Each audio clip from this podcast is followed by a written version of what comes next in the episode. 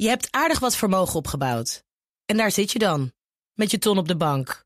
Wel een beetje saai, hè? Wil jij, als belegger, onderdeel zijn van het verleden of van de toekomst? Bridgefund is een slimme fintech die een brug slaat tussen de financiële behoeften van ondernemers en van beleggers. Dus wie belegt bij Bridgefund krijgt niet alleen een mooie vaste rente, maar brengt ook ondernemers in beweging. Echt waar, met die ton kan je zoveel betere dingen doen. Bridgefund. Make money smile. Politiek verslaggever Sofie van Leeuwen. Sofie, goedemiddag. Goedemiddag, Roos. Nou, het nieuws van vandaag gaat natuurlijk over Indonesië. En Rutte die daarvoor excuses aanbood hè, voor dat extreme geweld daar. Ja, hij stond uh, zelf in een uh, zaaltje in Brussel, waar hij is vandaag voor een, uh, een top tussen de Afrikaanse Unie en de Europese Unie. En hij gaf een korte reactie op het rapport van het NIOD. En het kabinet biedt vandaag voor het eerst diepe excuses aan voor het excessieve geweld dat daar heeft plaatsgevonden. Stelselmatig en wijdverbreide extreme geweld van Nederlandse zijde die jaren consequent wegkijken. Vorige kabinetten maak ik vandaag namens de Nederlandse regering diepe excuses aan de bevolking van Indonesië. Vandaag moeten we bovendien constateren dat excuses van het kabinet op hun plaats zijn aan iedereen in ons land die met de gevolgen van de koloniale oorlog in Indonesië heeft moeten leven. Vaak tot de dag van vandaag. En dat opvat alle groepen, inclusief de veteranen die zich destijds als goed militair hebben gedragen. Ja, toch wel een momentje, Roos. Uh, Rutte die onderschrijft dus die conclusies van het rapport. Den Haag wist destijds van het extreme geweld mm -hmm. tussen 45 en 49. Ja. Ze keken weg. Maar Rutte, ook opvallend, hij wil het geen oorlogsmisdrijven noemen. Okay. Hij zegt, dat vind ik nou een juridische kwalificatie.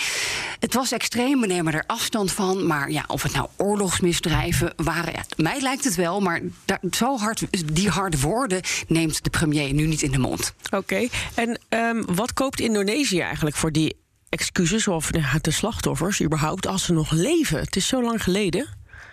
Ik denk niet dat er nog heel veel leven. Maar, en misschien hebben ze hier in die zin niet zoveel aan. Er is een bestaande regeling, zegt Rutte, voor slachtoffers, voor weduwen van mensen die daar zijn vermoord. Maar dit is natuurlijk gewoon erkenning. Na ook de koning die twee jaar geleden al door het stof ging en sorry zei. Nu voor het eerst het Nederlandse kabinet. En ze zeggen ook dat de krijgsmacht fout zat toen. Um, en daarmee nemen ze ook weer afstand van een eerdere kabinetsuitspraak uit oh ja. 69. Ze, niet die individuele veteranen, die militairen. Zij hebben niet de schuld, maar hun leidinggevende. En natuurlijk politiek Den Haag, het parlement, het kabinet destijds. Ja, het is een, het is een belangrijk moment. Een beetje symbolisch, denk ik, Roos. Maar ja, ja, wat heb je er nou echt aan als slachtoffer? Geen idee. Ja, maar goed, het is beter later nooit. Maar wel goed dat dit een keertje echt goed is uitgezocht. Want ik kan me nog herinneren tijdens geschiedenisles op de basisschool... dat het ging over politionele acties. Ik ga ervan uit dat in de geschiedenisboekjes nu toch echt anders gaat Ja, Rutte die zegt nu ook, het was een koloniale oorlog. En toen ik dat hoorde, dacht ik eindelijk. Kunnen we het eindelijk gewoon een koloniale wat onafhankelijkheidsstrijd. Noem maar wat het is. En ja, we moeten de boeken gaan herschrijven, denk ik. Ja, dan sluiten wij even nu dit onderwerp af. Gaan we naar het volgende onderwerp. Pieter Omtzigt. En dat is vrij opmerkelijk, vind ik. Want er is een inzamelingsactie voor hem gestart, maar die is mislukt. Ja, hij heeft dus uh, na die burn-out en weg uit het CDA is hij onafhankelijk geworden. En ik kwam hem ook deze week zuchtend tegen in de Kamer. Hij zei ook in die debatten van, ik kan mijn werk niet doen. Want ik, ik, ik ben een afsplitser, ik heb bijna geen medewerkers. En nu is er dus een, een mevrouw, een burger, die heeft gezegd... ik ga Pieter Omtzigt helpen. We gaan 3,5 ton voor die man inzamelen. Om, zodat hij zijn Tweede Kamerwerk beter kan doen. Ze zegt ook, ik ben geen fan van hem... maar ik vind het gewoon goed wat hij doet. Ik kijk naar die debatten en uh, die is uh, op zo'n crowdfunding site uh, nou, een actie begonnen. even luisteren hoe Pieter Omtzigt dan ook klaagt over ja, hoe, hoe het met hem gaat solo zonder medewerkers. Ik word geacht de wetten van dit land te controleren. Ik heb daarvoor op dit moment dus anderhalve medewerker. Om alle wetten door te lezen en te bepalen hoe ik stem. Het kost mij moeite, maar ik zal het u vertellen. Ik kan niet de grondigheid betrachten in de controle van de regering... die ik als Kamerlid graag zou betrachten. En er valt hier best iets te controleren. Ik geloof dat ik dat de afgelopen jaren aangetoond heb in deze Kamer. Dat ik daar ook toe in staat ben. Dat ik uiterst goede medewerkers voor bij de CDA-fractie... en ook een aantal goede collega's. Maar doordat ik hier gedwongen werd om uit te stappen, kan ik mijn ambt als volksvertegenwoordiger niet goed uitoefenen. Anderen mogen tonnen giften aannemen. Ik krijg hier intern niet de ondersteuning die ik nodig heb als Kamerlid, niet de spreektijd. Nou, volgens mij is er iets van 13.000 euro opgehaald inmiddels. De fractie van Omtzigt laat weten, we kunnen dat geld niet aannemen. Nee. Dus we gaan er helemaal niks mee doen. Want, ik bedoel, als hij, getuige dit verhaal, eh, meer ondersteuning nodig heeft, dan kan hij toch al het geld heel goed gebruiken? Ja, dus ik, ik vraag ook aan hen van... eh, jullie we hebben toch geld nodig voor, voor medewerkers? Pak dat dan. Misschien wordt het wel 3,5 ton. Maar ze zeggen, dat kunnen wij niet doen... eh, want ik, hij is geen politieke partij. Hij heeft alleen maar een stichting, fractieondersteuning. Er zijn strenge regels in de Tweede Kamer. Hij mag niet zomaar geld aannemen. Moet heel zorgvuldig, transparant. Geen idee waar al die stortingen, al die tientjes vandaan komen. Dat zijn vaak anonieme donoren. Maar goed, ik hoor dus wel dat ze nu waarschijnlijk zelf... een fundings, een crowdfundingsactie gaan opzetten... bij de fractie Omzicht. En dan hoopt hij dan daar alsnog ooit... een extra medewerker van te kunnen betalen. Dan zit ook bij jou in Studio Den Haag ehm, CDA-Kamerlid Henry Bontebal. Meneer Bontebal, een heel goedemiddag. Goedemiddag. Want er was vandaag ook ehm, een debat. En wel over het hoofdpijndossier van minister Rob Jetten. Het ele- dat elektriciteitsnet dat vol is. Daar hebben wij het hier op op BNR ook regelmatig over. Ik begrijp dat de VVD en ChristenUnie een idee hebben. Geef iedere Nederlander een batterij... zodat je s'nachts nog iets hebt aan je zonnepaneel. Klinkt als een goed idee. Ja, dat klinkt als een goed idee. Maar niet alles wat als een goed idee klinkt, is het dat ook meteen.